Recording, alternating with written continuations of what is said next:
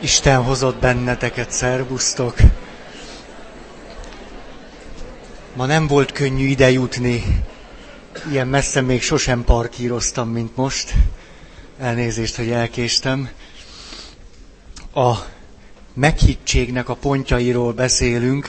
Most már elég sokat elmondtunk, néhány van még hátra. Nem ismétlem már végig őket, csak onnan, ami kimaradt, illetve kimaradt, rosszat mondtam. Tehát ami a múltkori alkalommal volt, most már csak azokat mondom el. Volt egy olyan, hogy a testi kapcsolat a meghittséggel együtt fejlődik.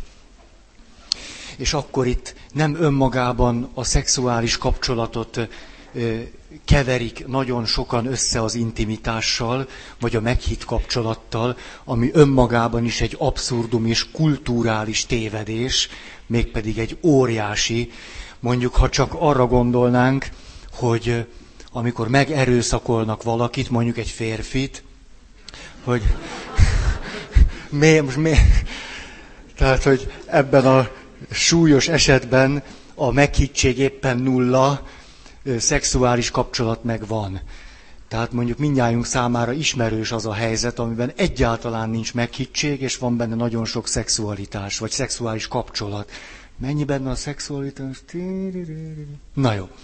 A, ez tehát azt jelenti, hogy a szexuális kapcsolatnak a nyomatásával, éppenséggel a meghittség nem fog fejlődni. Ezt szerintem nem is akarom már tovább. Aztán valahol azt mondja, hogy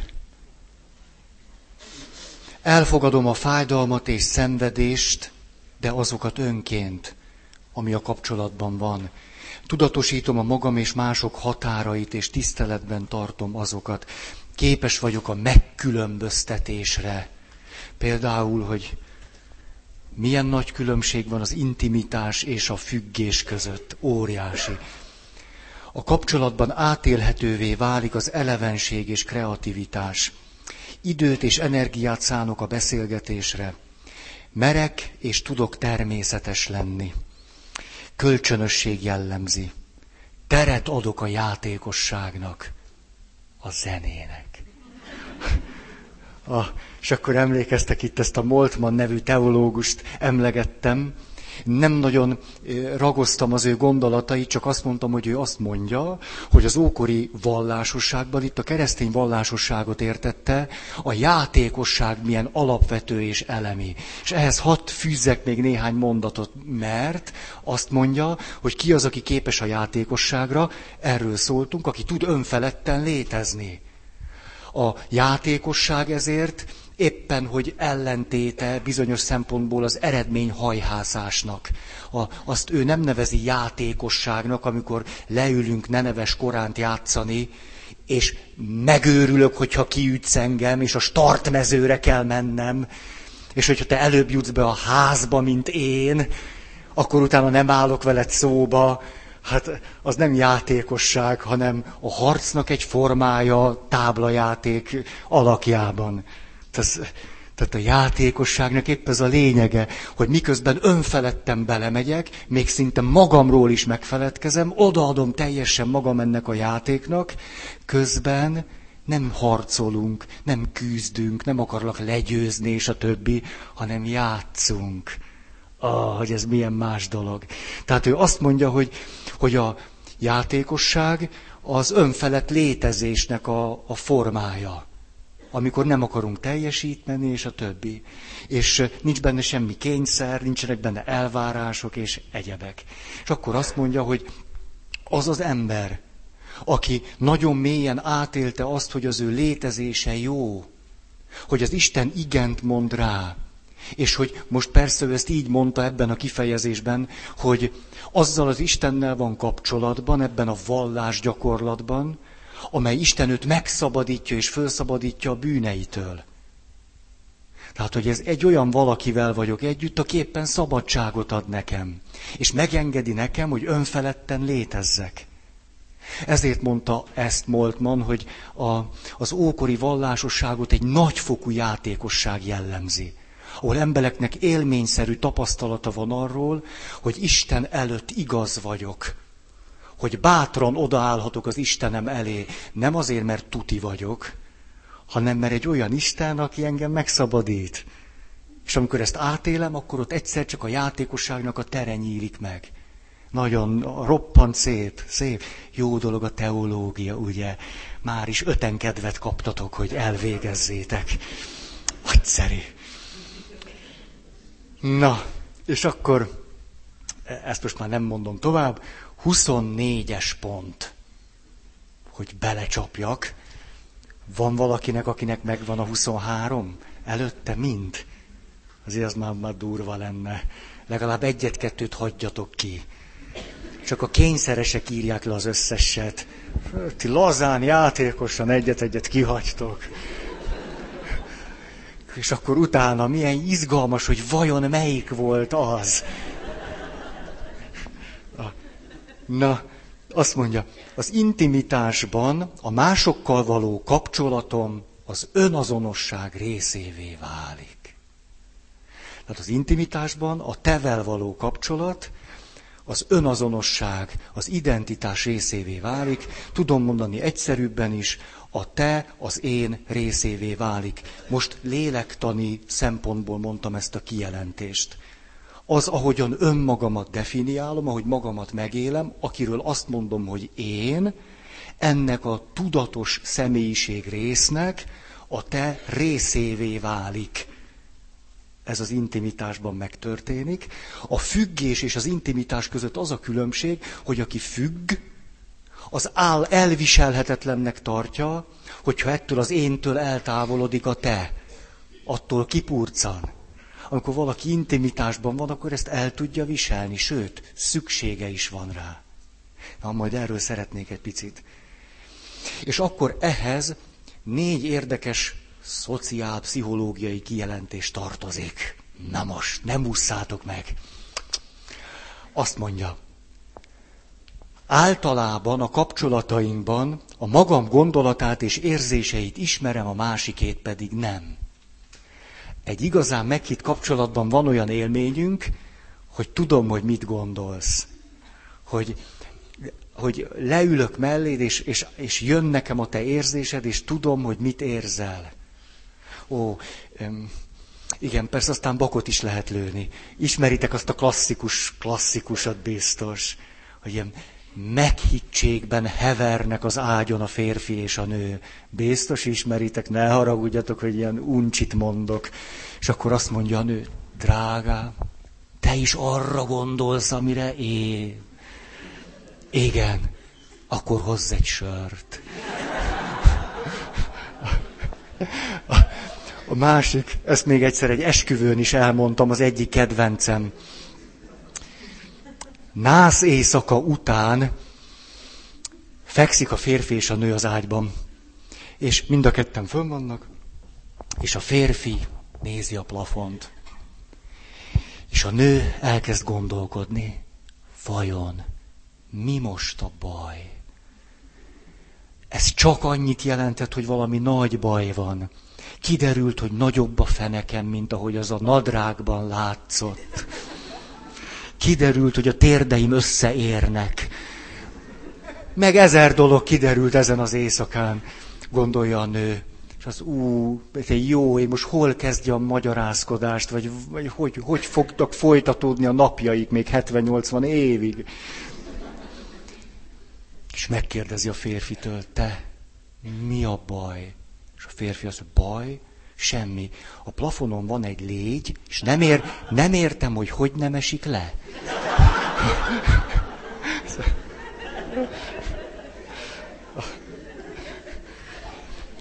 Szóval az intimitásban ténylegesen meg tud szűnni ez a kettősség érzésünk, és egy egység élményünk támad.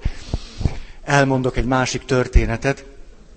Hétvégén megyek a benzinkúthoz, tudjátok, az élet szükségletemet alapvetően befolyásoló vásárlásokat a benzinkútnál szoktam eszközölni. Iszonyi jó helyen vagyok, négy benzinkút van, száz méteres körzetben. Tök jó helyen lakok, tehát ilyen ipari park hozzám képest egy ilyen szabadidőközpont. Na és a, megyek az egyik kedvenc benzinkutamhoz, de nem árulom el, hogy melyik. Na és akkor veszek kólát. Ú, a többit el sem merem mondani, de szóval, tehát tök jó dolgokat vásárolok.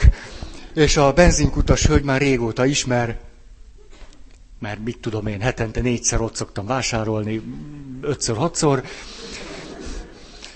A többi esetben a másik benzinkúthoz megyek. Például karácsonykor, mert ott nagyobb a választék. Na és ugye mi már félszavakból megértjük egymást, rám néz, közben ütögeti a nem tudom én mit, klaviatúrát. És azt mondja, hétvége. Mondom, ja, jó egy kicsit lazítani, mondja ő. Jó, jó. Erről folytatja, látja, hogy hát mi egyet gondolunk, egyet érzünk. Már-már az intimitás mélységére jutottunk. Azt hú, és szóval azért a hétvég az mégiscsak kell az embernek. Mondom én, az kell a hétvége. Az kell. És akkor végül berak mindent a szatyorba, és azt mondja, na akkor jó csajozást.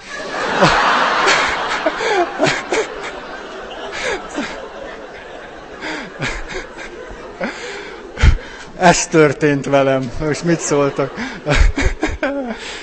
Teljesen egymásra voltunk hangolódva.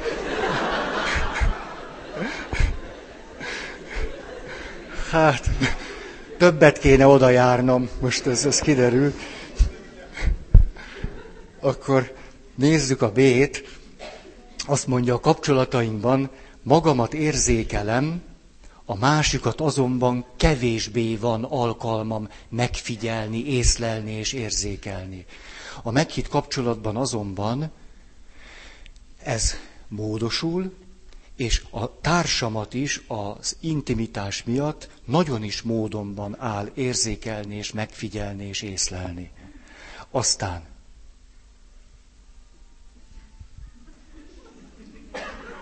továbbra is Mozart gémol? Ja. Nem lehet hallani a zenét, mert túl sokat dumálok. Ezt na, őszinte szívből sajnálom. De jól emlékeztem, Mozart gémol volt? Egy hete még Mozart gémol volt. Na, tehát magamat más perspektívában látom, mint másokat úgy is lehetne mondani, hogy én magamat állandóan cselekvőnek látom, és a másik pedig olyan valaki, aki megfigyel, vagy valamiképpen ideig, óráig részévé válik az én cselekvésemnek. A megkittségben azonban ezek a határok is ledőlnek. A másik is, én is folyamatosan cselekvőek vagyunk, és folyamatosan egymást megfigyelő helyzetben is vagyunk. És aztán általában magamat tudom kontrollálni, és másokat nem, a meghitt kapcsolatban azonban, itt most a kontrollálást semleges értelemben használom, ez kölcsönössé válik. Magamat is, és téged is tudlak folyamatosan kontrollálni.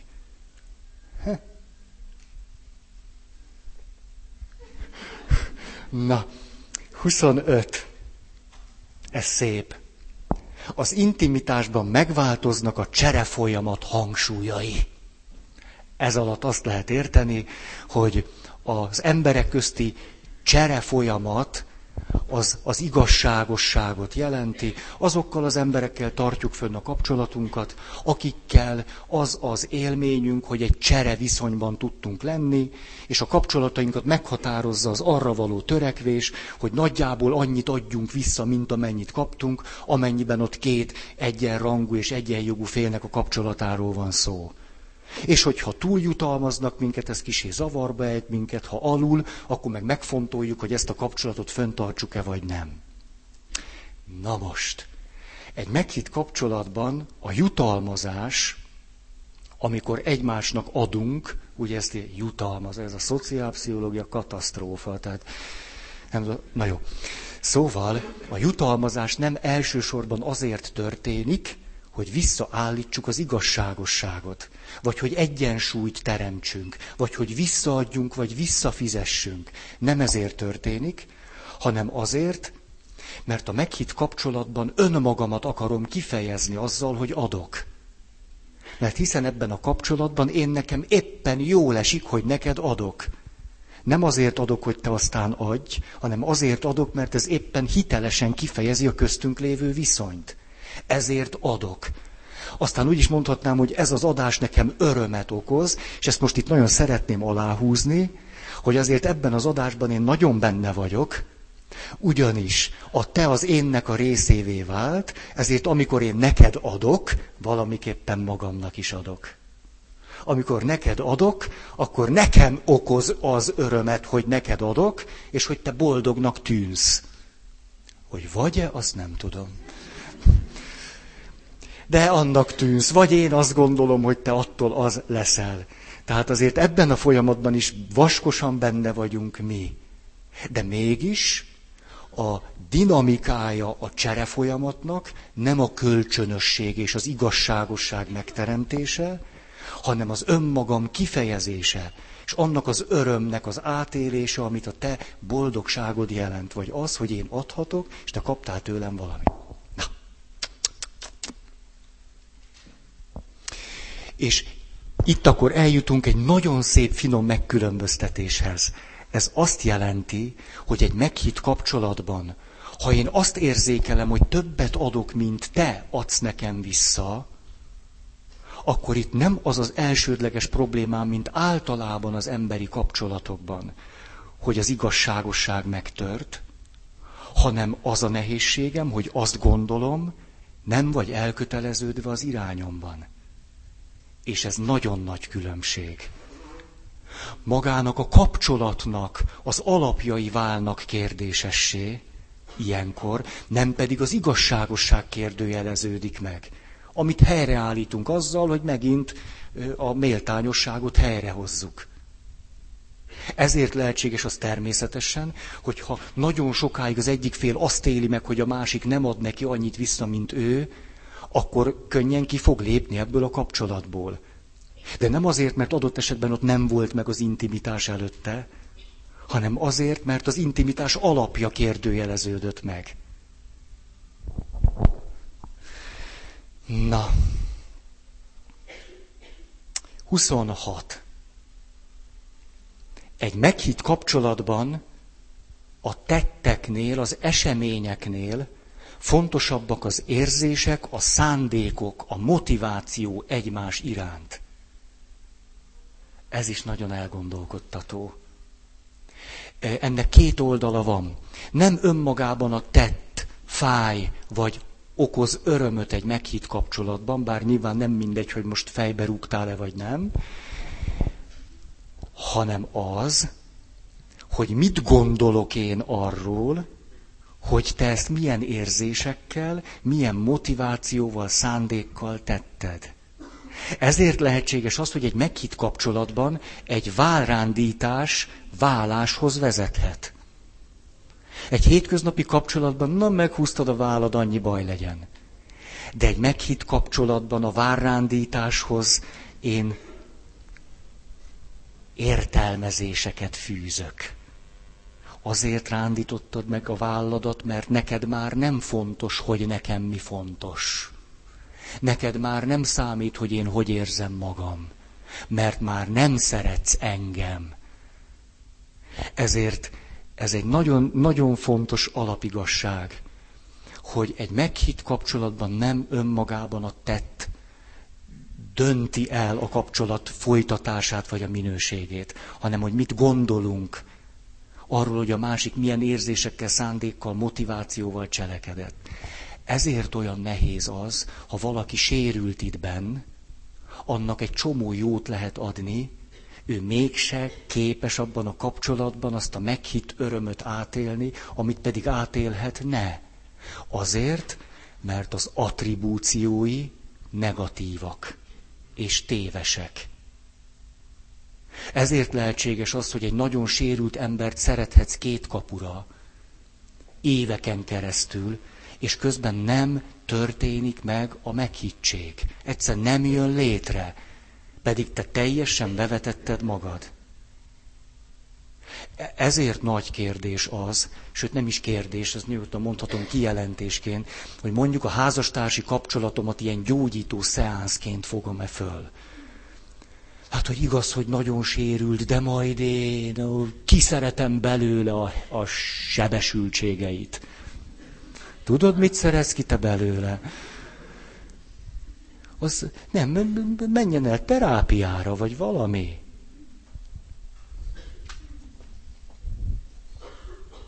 Egy meghitt kapcsolatnak nem lehet célja az, hogy gyógyítlak téged. Az a következménye. Egy meghitt kapcsolatnak következménye lehet, hogy gyógyulunk, de az a célja nem lehet. Az, az... Hmm. Létezik ez a kijelentés, hogy attribúciós hiba. Ez azt jelenti, ezt múltkor elmondtam nektek? Nem. Az attribúciós hiba minnyájunkra jellemző, azt fejezi ki, hogy úgy általában, ha én elkések, akkor én azt gondolom, hogy ez azért volt, mert nem találtam parkolóhelyet. Hiába indultam el időben, sőt előbb is, mint szoktam, a parkolóhely hiánya fatális véletlenné állt össze, és megakadályozott a pontosságban. Ez tehát azt jelenti, hogy a késésemet a körülményeknek tulajdonítom, nem pedig a személyemnek. Az attribúciós hiba pedig azt jelenti, hogy a másokkal való kapcsolatunkban ezt fordítva szoktuk tenni. Vagyis ha a munkatársunk késik, akkor ezt az ő személyiségéhez tartozónak gondoljuk, és nem tulajdonítjuk azt véletleneknek. Ez rengeteg félreértésre ad okot, mert mindenki magával nem azonosítja a késést, de a másikkal igen. És akkor így eljátszogatunk egymással. A meghitt kapcsolatban azonban történik egy szép dolog. Minél meghittebb a kapcsolat, annál inkább fölszámolódik ez az attribúciós különbség. Ez azt jelenti, hogy amikor te késel, akkor ezt nálad is egy véletlennek tulajdonítom. És azt gondolom, hogy te szegény, biztos nagyon szerettél volna velem időben találkozni, hiszen milyen jó neked én velem. Ezért neked is biztos nagy fájdalmat okoz, hogy egy órát késtél. És hát az esetek döntő többségében így is van.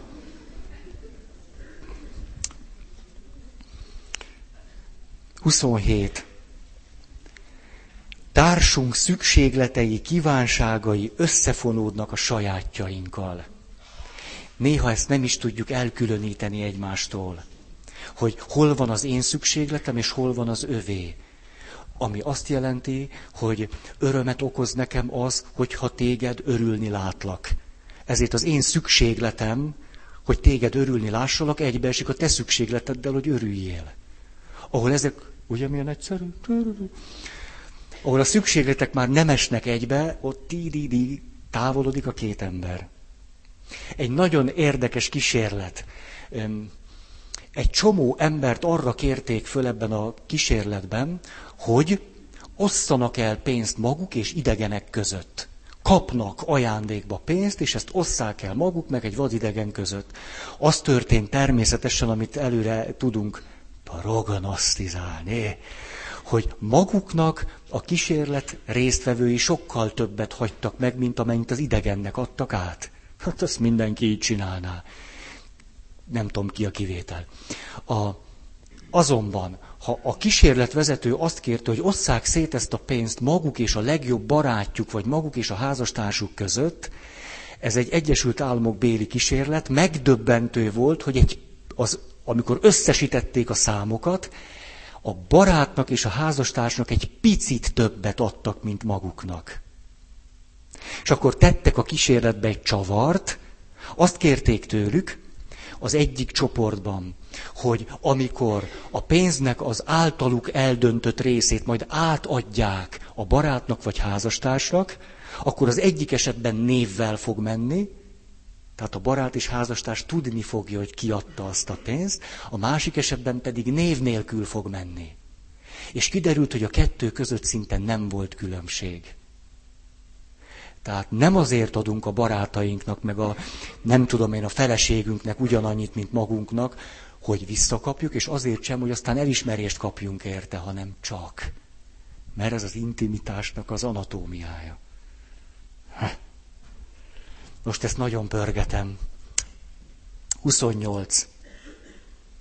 A jutalmakat egyre inkább a másik személyéhez igazítjuk, ezért azok egyre specifikusabbá válnak. Jegyes oktatásnál ezt mindig szoktam figyelni. Nem azért, hogy most figyeljem, hanem hogy a jegyes pár számára kiderüljön, hogy ebben a dologban hol tart.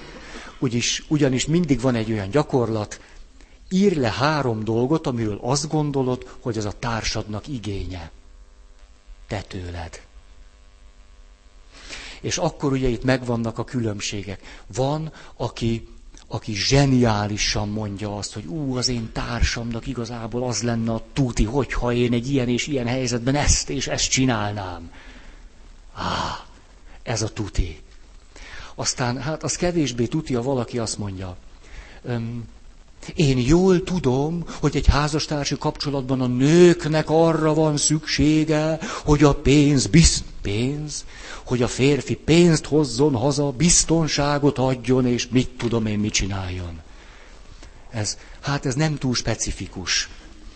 Aztán olyan is van, amikor valaki azt mondja, én a házastársamtól arra vágyok, hogy ő legyen velem őszinte, ne csaljon meg, és hozza ágyba a kávét.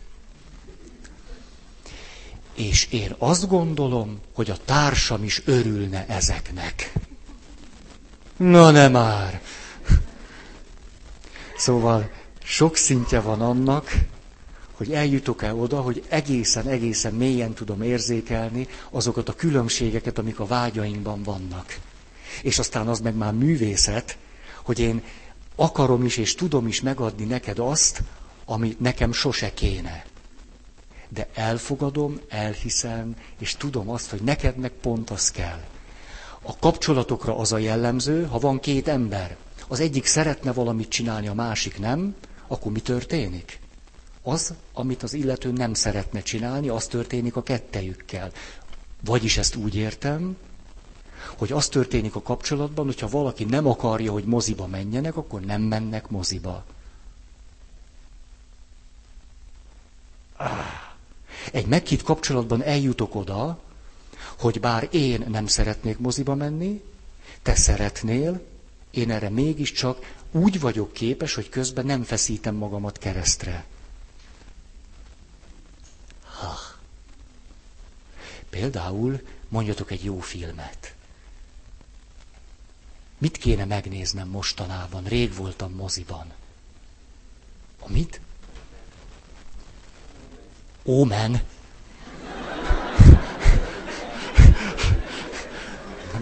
Már félek.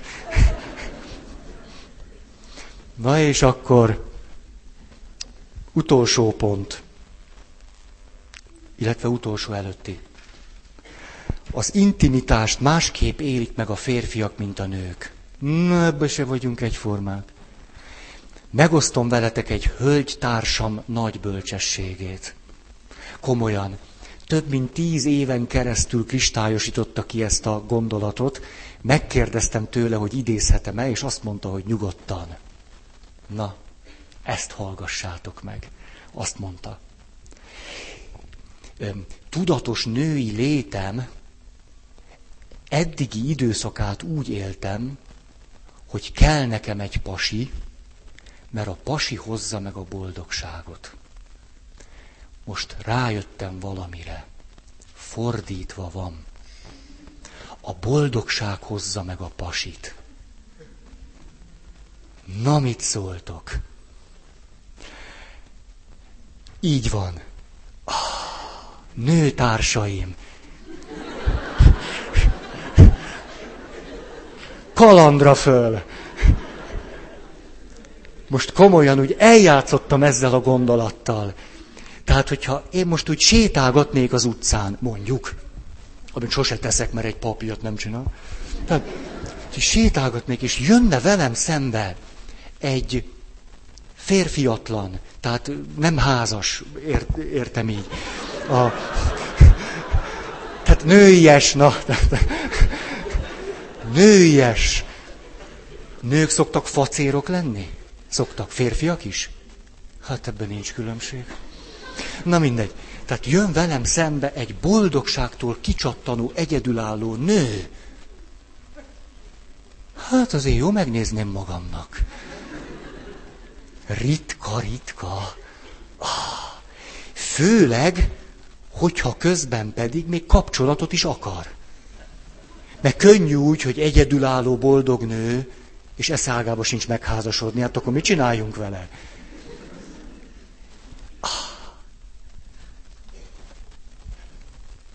Remélem, nem értettétek félre. Azt mondtam, elgondolkoznék. Az se szabad? Na, lehet, hogy fájni fog. A férfiaknak, az intimitásnak az igazi nagy ajándékai a jutalmak. Azok a jutalmak, amelyeket egy meghitt kapcsolat által tud csak megkapni. Éljenek vagyunk. Azon kívül a férfi, most persze ezek általánosítások, de hát mit csináljunk?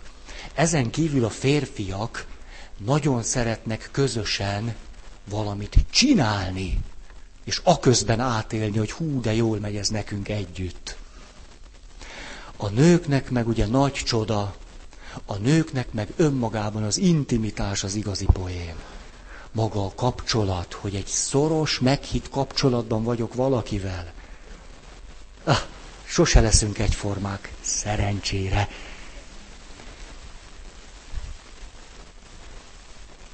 És akkor itt egy másik gondolat. Tudjátok azt, hogy a nőkkel való kapcsolat jót tesz az egészségnek? Tényleg így van. A, a nőkkel való kapcsolat, miután a nők a férfiakkal és a nőkkel való kapcsolatukban is egyaránt szoktak mélyebbre menni, míg a férfiak, most képzeljetek el egy helyzetet, a férfi intimitásról egy példa. Mondjuk, megyek pisilni. És azt mondom mondjuk Gábor barátomnak, te Gábor, nem kísérsz el? Dobunk egy sárgát együtt.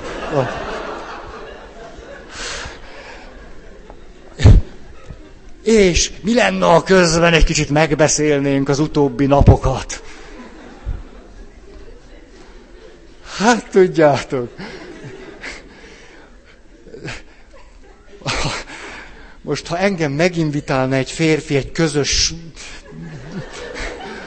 Hát tudjátok, az épületet is elhagynám rémületemben. Na szóval, amikor... Tehát, most, most mondom a végét, ne sokat szaporítsuk a szót. Ebből a következő következtetést vonhatjuk le. A házasság a férfiaknak éri meg. Így van. Ha, mert a nők egymással is egész jól megvannak. Ami alatt azt kell érteni, persze kikaparják egymás szemét, de, a... de most az egészség szempontjából beszélünk.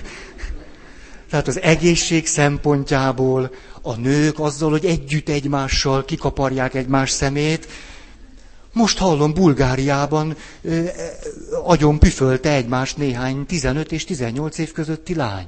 Egy férfiért megverekedtek a parkban. Ez nem az egészség megőrzésének a legjobb módja. Na, most hülyéskedek ezen, de ténylegesen a házasság az egészség szempontjából a férfiaknak iszonyatosan bejön. Hm. Hm érdemes megházasodni.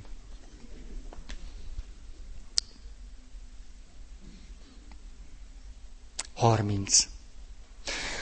Az intimitás iránti igényt és annak megerősödését vagy megvalósulását segíti az, ha a családon kívül más szociális rendszerektől nem kapunk támogatást. Tehát egy olyan társadalomban, ahol a családban létezik szociális támogatás, de egyébként nincsen olyan intézményrendszer, ahol ez még megkapható volna, az az intimitás erősödése irányába hat. Ezért egy sokszorosan jóléti társadalom sajátos módon az intimitás ellenében működik.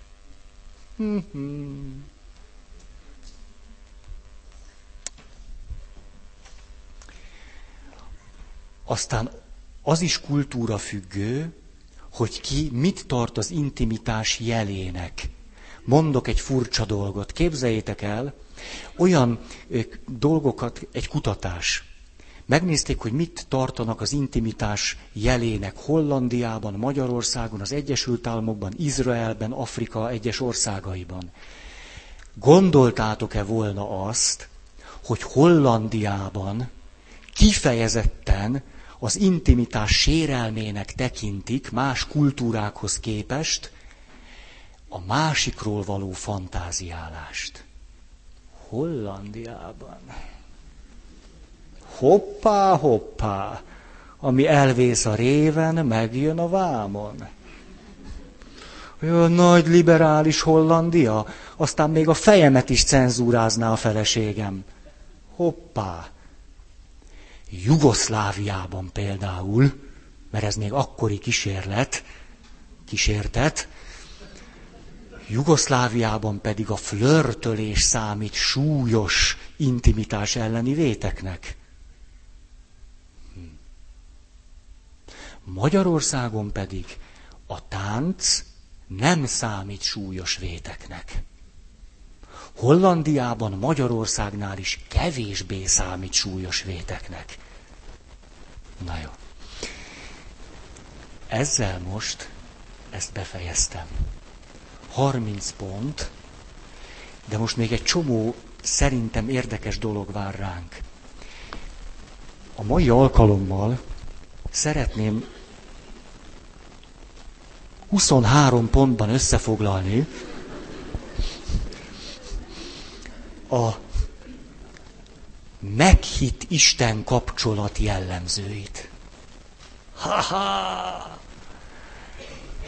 Megörültem ennek, mint majom a farkának. Arra gondolok, hogy olyan következtetéseket vonhatunk le az Isten kapcsolatra vonatkozóan, mindabból, amit elmondtunk, amely következtetéseket nem szoktunk megfogalmazni. Ezeket szeretném viszonylag röviden megfogalmazni, csak hogy ezek elhangozzanak. Aztán pedig az intimitással kapcsolatos tévhitekről és magatartás formákról vár ránk olyan 35 szempont. Kicsit előre dolgoztam mostanában. Tehát most elnézést kérek azoktól, akiket az Isten kapcsolat egyáltalán nem érdekel. Ezt nagyon, nagyon, szóval... Egy. Akkor az azt jelenti, már az intimitás, az Isten kapcsolatra nézve, hogy, egy, hogy az Istennel való kapcsolatom által tudom magamat megismerni, anélkül a maga teljességében önmagamat nem tudom megismerni, illetve egy meghitt kapcsolatban tudom az Istent megismerni. Banális kijelentések, csak hogy. Nem egy olyan teológia professzorom volt az egyetemen, akiknek az Istennel való meghitt kapcsolatát többszörösen volt alkalma megkérdőjelezni. Hm? Attól ő még nagyszerű teológia professzorok. A kérdésem az, ha nincs meghitt Isten kapcsolat, akkor valóban el tudok-e jutni az Istenről való kijelentéseknek a hitelességéhez akkor valóban le, amennyire embernek lehetséges, az Istenről szóltam-e? Ugye egy társkapcsolatban is a végtelenségig tudjuk a másikat analizálni. Kedves ismerősömre rátört egy pánikbetegség. Kedves ismerősöm pszichiáter. Hát miért? Látjátok, ő belehúzott ő is. A... És akkor dumálgatunk egy kicsit. És akkor persze belőlem meg kitört, hogy hú, majd most, és akkor mondok neki három ilyen, ilyen analizáló mondatot, hogy te rám néz, na joggal, és azt mondja, Feri, analízisben én is jó vagyok. Tehát attól, hogy egy 15 éves házasságban napestig tudom ragozni, hogy te milyen ember vagy. Kit érdekel? Jobb lett tőle attól a te életed? Egy kicsit se. A kérdés az az, hogy látod-e a társadat úgy, ahogy csak a meghittségben lehet látni. Hogy ismered-e őt, ahogy csak a meghittségben ismerheted meg őt. Hát ez a kérdés. Nem az, hogy tudom-e analizálni, vagy nem. Kit érde? Na, oh. Ez a, a lélektannal pont ugyanúgy szoktunk visszaélni, mint a teológiával, meg a morálissal régebben. Ugyanazt csináljuk vele. Hm. Akkor ez azt is jelenti, hogy az Isten kapcsolatomban, amennyiben ez egy meghitt kapcsolat, el tudok oda jutni, hogy ki merem azt mondani, hogy téged, Uram, sosem foglak igazán megismerni. Hogy igazából tudok valamicskét, másfelől pedig gőzöm sincs, hogy ki vagy. Azonban ez nem válik a kapcsolat akadályává. Rengeteg embert ismerek, aki valamit nem ért az Istenből, ezért távolságot tart, és addig nem hajlandó hozzá közelebb menni, ameddig az Isten meg nem magyarázza, hogy az hogy van. Ennek a variánsait ti is nagyon jól ismeritek, nem? Tehát valaki húsz évesen elvesztette az édesapját. Attól kezdve ezt az Istennek tulajdonítja, és attól kezdve Istentől távolságot tart, ameddig az Isten nem bizonyítja be, hogy mégiscsak rendes.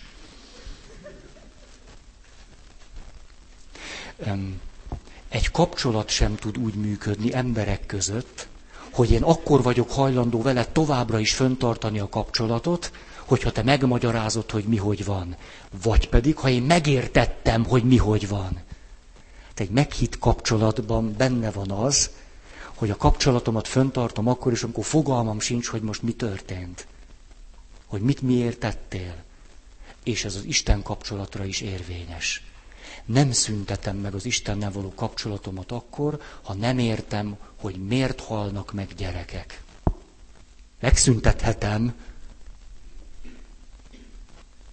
de egy meghitt kapcsolatban ezt nem teszem meg, hanem elfogadom, hogy éppen a meghittség része, hogy néha nem értlek. Főleg, ha a másikat úgy hívják, hogy Isten. Ami persze nem személynév. Kettő.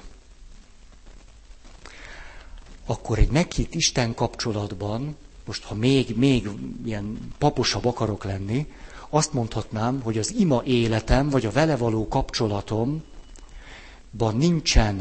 nincsenek tabuk, nem kell valamiféle illemhez igazodnom, és nem kell szégyenkeznem, bármi is jellemez engem.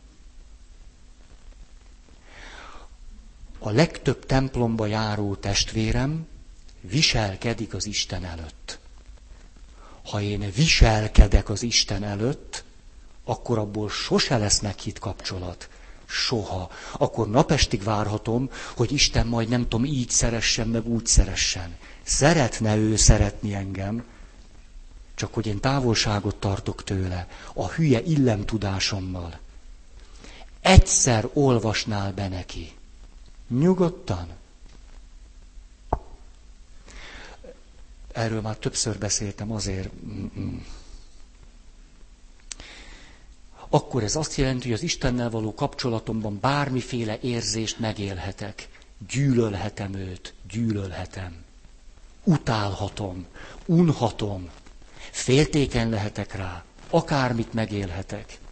És ezt még el is mondhatom neki, nyugodtan.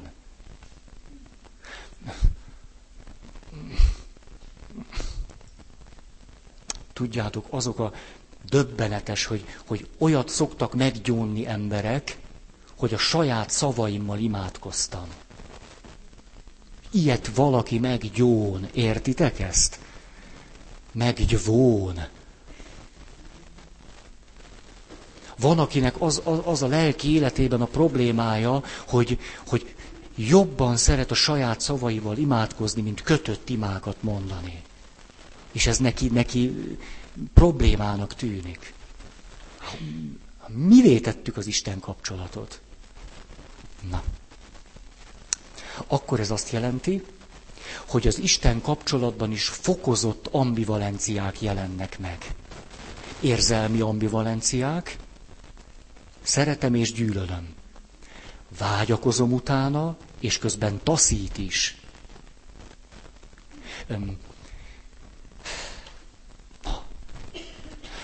És ez mind rendjén van. Itt most az ambivalenciákról szeretnék egy picit. Nem csak érzelmi ambivalenciák vannak, hanem akkor rájövök, hogy az Istennel való kapcsolatomban az ellentétek nem föltétlenül azok, amikről gondolom, hogy azok az ellentétek. Mondok egy példát. Emlékeztek, milyen sokat beszéltünk a hitről? És akkor oda jutottunk, hogy a hitnek a kételj nem ellentéte. Azt gondolnánk, a hitnek a kételj az ellentéte. Azonban aki a hitében nem tud kételkedni, abban a hitben, ahogy éppen most aktuálisan hiszek, és abban, akiről azt gondolom, hogy éppen hiszek benne, annak a, az Isten kapcsolata sosem fog fejlődni. Kételj nélkül a hit nem erősödik meg. És nem mélyül el. Ezért a hívő ember életének természetes velejárója a kételj, az Isten személyében, a tulajdonságaiban, a kettőn kapcsolatában. A kételj tehát a hitnek nem ellentéte, hanem része. Most akkor az a kérdésem, hogy vajon mondjuk a hitnek mi az ellentéte? Mit gondoltok?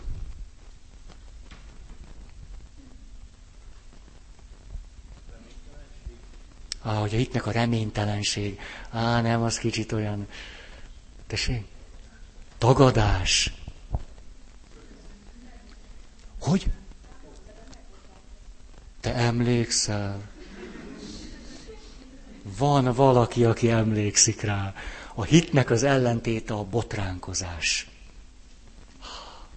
Mikor azt mondom, hogy ilyet nem szabad, e, ilyet nem érzünk, ilyet nem gondolunk, ilyet nem csinálunk. Rendes hívő ilyet nem érez, nem gondol. Rendes pap nem tapos rá semmire.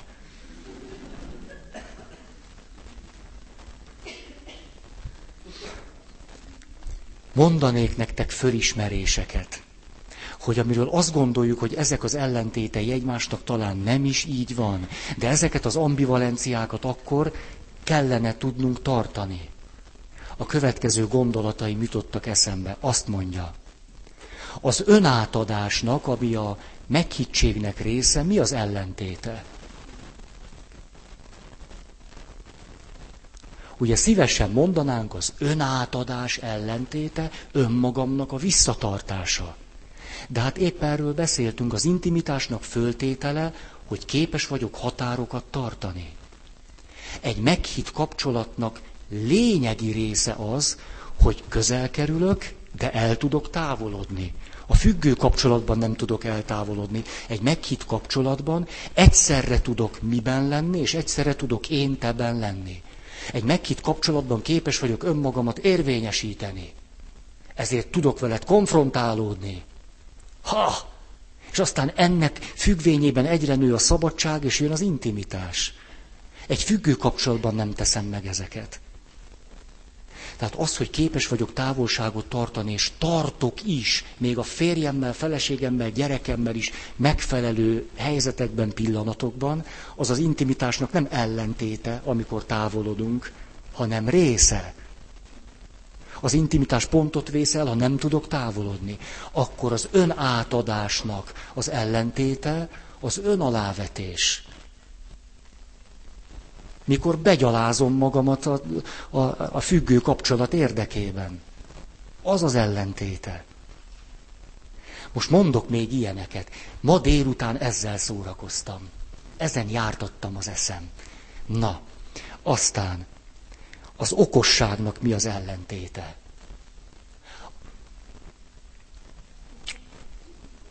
Okoskodás, ez jó. Ez tetszik. A, mikor tanultuk a teológián, a első két évben egy csomó filozófiát kellett tanulni. És ott volt egy nagyon jó fej filozófia professzorunk, hogy mindig azt mondta, a tudós tudatlanságára kellene eljutniuk.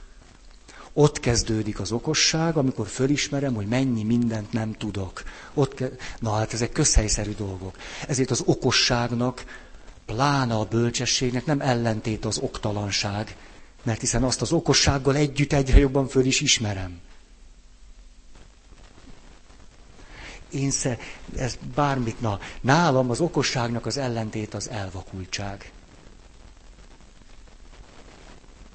A szeretetnek mi az ellentéte? Nem a gyűlölet, dehogy is. Gyűlölni, szeretni, az egy jó kapcsolat. A közöny, a közöny, amikor már semmit se jelentesz, az az ellentéte.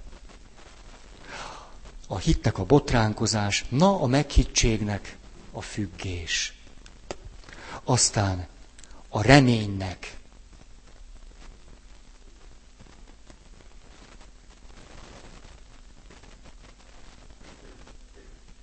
a reménynek nem a reménytelenség az ellentéte.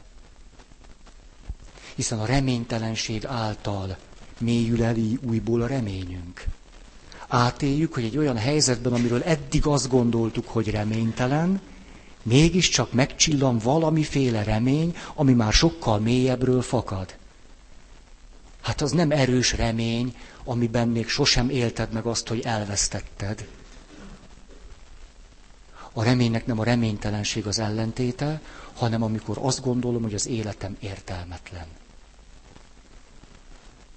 Az értelem nélküliségnek az élménye vagy tapasztalata. Az az, az ellentét. Ha nekem, akkor majd szólj. Na, a kereszténységnek mi az ellentéte? Ja, itt jó pofákat gondoltam ám kereszténységnek nem az iszlám az ellentéte. Jaj, mondhatok még durvábbat is. A kereszténységnek nem a zsidóság az ellentéte. A katolikusok nem, nem a protestáns az ellentéte. Szerintetek mi a kereszténynek az ellentéte? Igen, úgy van. A kereszténységnek az ellentéte a bigottság, a farizeizmus, a fundamentalizmus az az ellentéte. A megbocsátásnak mi az ellentéte? Az, ha nem bocsájtok meg. Egy nagy csodát, amikor, amikor segítünk valakit a megbocsátáshoz, akkor a legnagyobb feladat az, nem az a legnagyobb feladat, hogy, hogy, hogy, hogy lássa be, hogy fontos a megbocsátás. Ez legtöbb ember ezt belátja hanem az, hogy a megbocsátás a haragon keresztül vezet. Emlékeztek, tavaly mennyit beszéltünk erről. Akkor van hiteles megbocsátás, ha átpasszírozom magamat a gyűlöleten. Ha átélem azt, hogy tulajdonképpen dögölj meg. Ez, ameddig ezt megpróbálom elkerülni, mert azt gondolom, hogy ez a megbocsátás e- ellenében hat, addig nincs hiteles megbocsátás. A legtöbb embert a megbocsátás útján ezen a ponton a legnehezebb tovább vezetni. Hogy papként mindent megteszek azért, hogy merje már gyűlölni azt a valakit. Hogy merjen haragudni rá és utálni legalább egy hétig, ameddig legközelebb jön.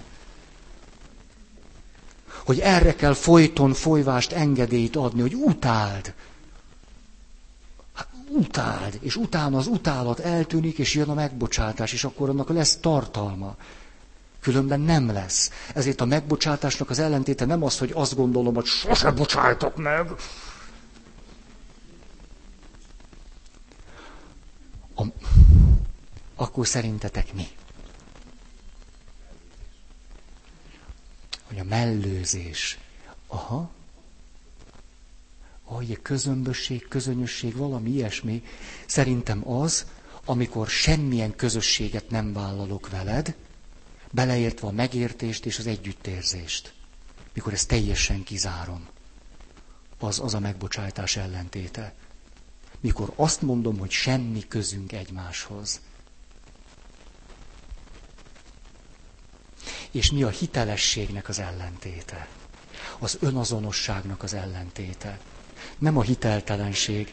Milyen milyen súlyos, fájdalmas fölismerések azok, amikor, amikor rájövök, hogy ebben nem vagyok hiteles. És amikor rájövök arra, hogy itt most nem vagyok hiteles, rögtön hitelessé válok. Milyen szép dolog az, azt a fájdalmat átélni, hogy Feri, ez nem hiteles. Ebben a pillanatban megint azonos vagyok magammal. A hitelességnek az ellentéte a szégyen.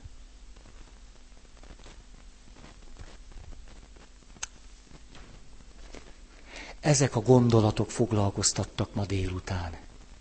Ah, ezért az Istennel való kapcsolatunkban merem megélni a kettősségeket egészen a brutalitásig. Addig, mintha pont az ellenkező irányba haladnék, de közben nem. Három. Egy meghitt Isten kapcsolatnak része, hogy szeretem magam és meg tudok bocsájtani magamnak és Istennek. Egy filozófiai, teoretikus Isten kapcsolatban nincs szükség az Istennek megbocsájtani. Egy meghitt kapcsolatban meg kell neki néha bocsájtani.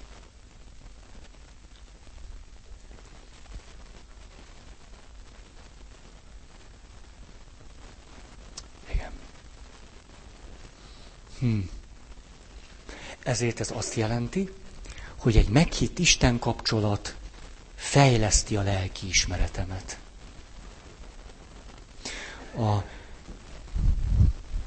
legtöbbünkben, főleg azokban, akik egy második vatikáni zsinat utáni vallásos nevelésben részesültek, egy mély kettősség van, de ez a kettősség inkább kárunkra van, mint hasznunkra. A kettősség lényege az, hogy a fejemben él egy jó Istenről való elgondolás, a gyomromban pedig félek, hogy majd végül mégiscsak megbüntet. És ez, ezzel a kettősséggel nem szoktunk szembenézni. Azonosítjuk az Isten kapcsolatunkat azzal, amit itt a fejünkben gondolunk róla, és sosem reflektálunk arra, hogy a zsigereink más törvény diktálnak. Ebből az is adódik, hogy a legtöbb ilyen jó hitoktatásban részesült keresztény testvérünknek a lelki ismerete az brutálisabb, mint ahogy Isten gondolja a dolgokat. Az a mélységes tapasztalatom, ezt mondhatnám még kifacsartabban is, hogy még a templomba járó hívőknek is a lelki ismerete inkább hasonlít a felettes énjükhöz, meg a szüleik ilyen-olyan mondataira, mint a Jóistenhez. Legtöbben teljes kiszolgáltatottságban vagyunk a saját lelkiismeretünktől. És ez rengeteg szenvedésnek a forrása. Egy meghitt Isten kapcsolat állandóan segítségemre van a lelkiismeretem kontrollálására.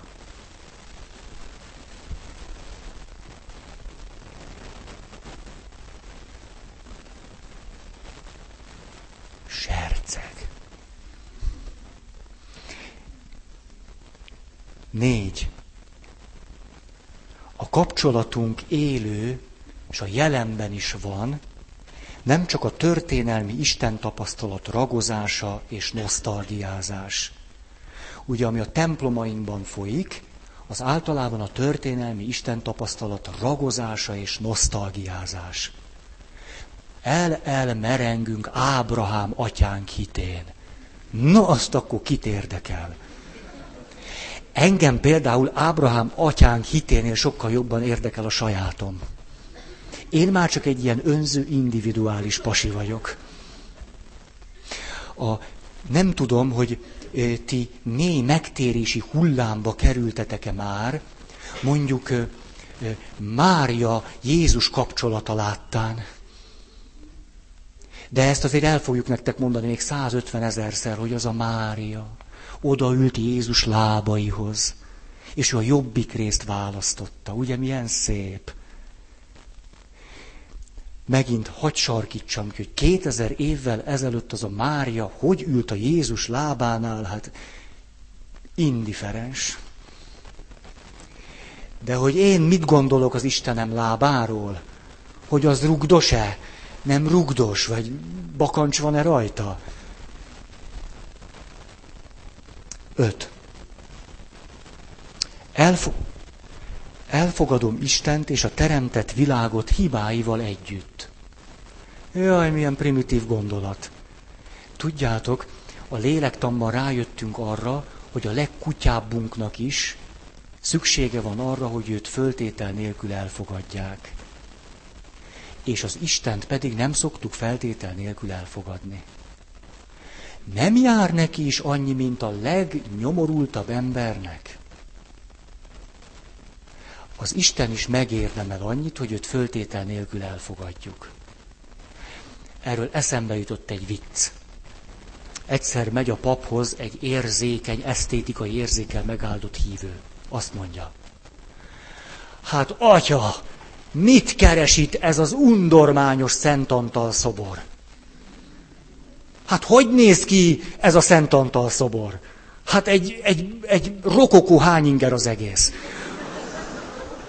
Mit keres a, a, alatta meg a Szent Antal persely? Hát hogy néz ez itt ki? Erre az atya azt mondja, hát nálunk olyan heti ötezret.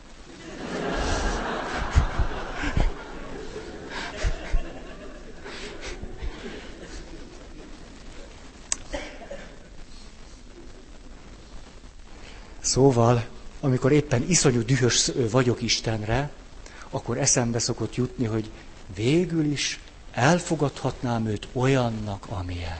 Most tehet róla. Most tényleg ő, ő hova mehetett volna panaszra? Tehát én még csak mondhatom neki, hogy de ő kifelé rázza az öklét. Azért legyünk együttérzők vele. Most, hát, hát hülyéskedek, de nagyon komolyan gondolom, nagyon, véresen komolyan. Na nézzük. Hat. Elfogadom, hogy Isten mondhat nemet is, mert hogy ő is szabad, nem csak én. Hát ha én mondhatok neki nemet, ő nem mondhat nekem. Nagyon imádkoztam, iszonyúan imádkoztam, de iszonyúan, iszonyúan imádkoztam, hogy Isten adjon nekem karácsonyra PlayStation 2-t nem adott. Uram, uram, hát hiába. Hát nem adott. Én is mondok néha nemet, ő is mond néha nemet. Aztán az Istennel való kapcsolatomat is folyamatnak tekintem. Erről múltkor beszéltem, ugye? Jaj, ha baj van, akkor uram, uram, most segíts meg, hát látod, hogy én hogy szeretlek, naja.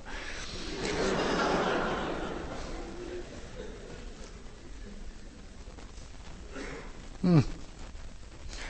Szóval ez azt jelenti, hogy nem csak Isten köteleződik el mellettem, hanem én is ő felé. Na jó van. Aztán, hol, hol tartunk? Igen.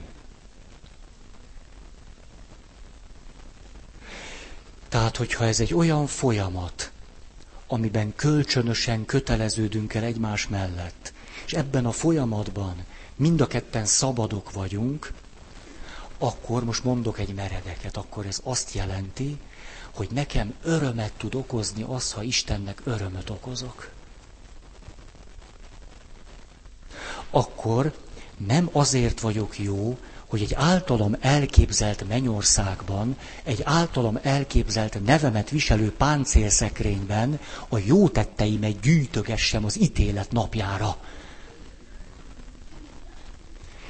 Háború előtt egy ilyen szent képet lehetett kapni, ezt saját szememmel, első áldozó gyerekeknek, ugye. Első áldozó lettem. És akkor mit ábrázol a szent kép? Egy kisfiút vagy kislányt, erre már nem emlékszem, mert hát ugye a kereszténységben az szexuálisak vagyunk, és a, ugye, áll és első áldozáshoz járul a kisgyerek, és a, a pap tartja a fénylő szent ostját. És a képnek a fölső részében pedig, nem hülyéskedek, páncélszekrény, és a páncélszekrényben a szent ostját bestokizva. Értitek a logikát?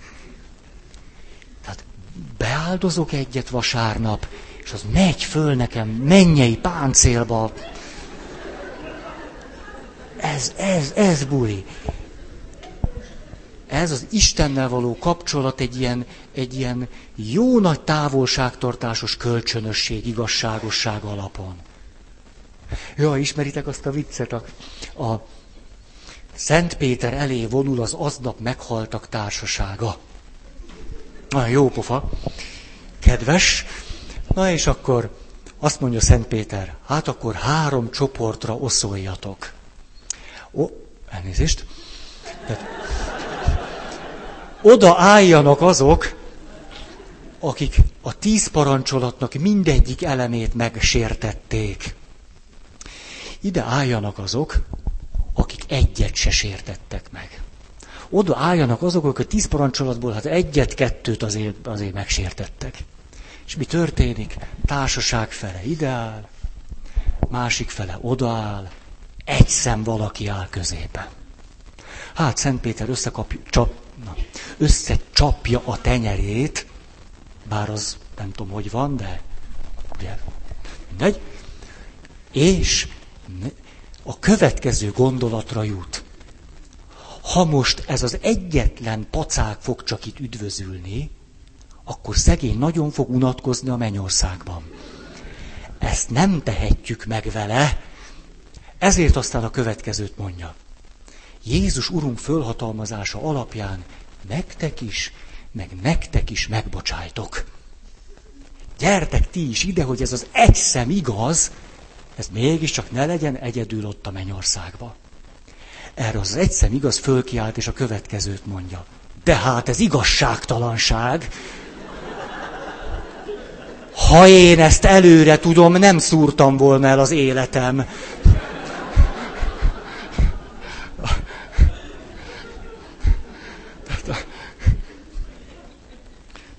Szóval, na, átment.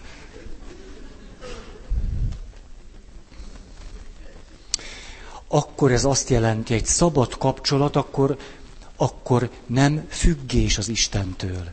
Hű, ezt, ezt milyen nehéz megemészteni. Hogy, hogy függés és nem függés. Na ezzel kapcsolatban egy... Ezzel kapcsolatban egy, egy nagyon egyszerű példa. Egyszer valaki elment egy segítőhöz, és az volt a problémája, hogy függő helyzetben van a társától, és szeretne nagyobb szabadságot. És az illető a következő gondolatot adta át neki. Nézd! A következő tanácsom van, ezt a gondolatot kéne elmélyíteni. Nem a cici táplál, hanem a tej. Na, mit szól? Nagy bölcsesség.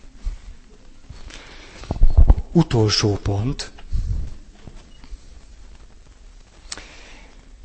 Erkölcsös életvitelre törekszem, aminek az Istennel való kapcsolatomban az az értelme, hogy ezáltal tudok hiteles lenni. Ez alatt azt értem, hogy az erkölcsösségnek a lényege egy valódi erkölcsi magatartás lényege, nem egy szabálynak való megfelelés, hanem az, hogy valami beíródott a lelki ismeretembe, és az Istennel való kapcsolatomból valami következik. És amikor ezt megélem, akkor ez egy erkölcsileg értelmezhető valamivé válik. Hát amikor én egy meghitt kapcsolatban nem csalom meg a férjem, vagy a feleségem, ez nem azért van, mert én egy törvénynek felelek meg. Hát a meghitt kapcsolatból magából fakad, hogy nem csallak meg. Ezért egy erkölcsös életvitel nélkül nehéz az Istennel meghitt kapcsolatba kerülni. Az erkölcsös életvitelhez tartozik az is hozzá, hogy én fölismerem, ha nem tudok erkölcsös életvitelt folytatni. Ebben vagy abban vagy amabban a dologban. És ezt is beviszem az Istennel való kapcsolatomba. Akkor megint hitelessé tudok válni. Nem egy, egy túl jó megoldás emiatt megszakítani az Istennel való kapcsolatot. Nagyon, nagyon sajnálom, hogyha van olyan gyónási élményetek, hogy amikor őszintén, hitelesen meggyóntátok valamelyik gazemberségeteket, akkor a pap ezt nem méltányolta. Sajnos ilyen, ilyen van. Mikor egy kedves ismerősöm azt mondja, hogy, hogy őt a pap kizavarta a gyóntatószékből, mert úgy ítélte meg, hogy ezt a bűnt már sokszor követte el.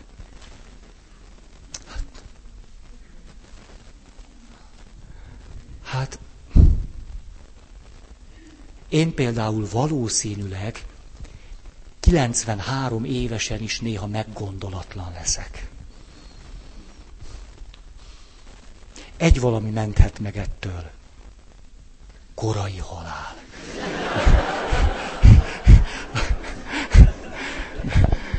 Na most, miután tudjuk, hogy nagyon fontos, hogy egy derűs, derűs befejezéssel zárjunk, most ezt sikerült megtenni. A következő alkalomnak a felében még mondanék gondolatokat egy meghitt Isten kapcsolatra vonatkozóan, és aztán jöjjenek a tévhiteink. Akar-e valaki hirdetni?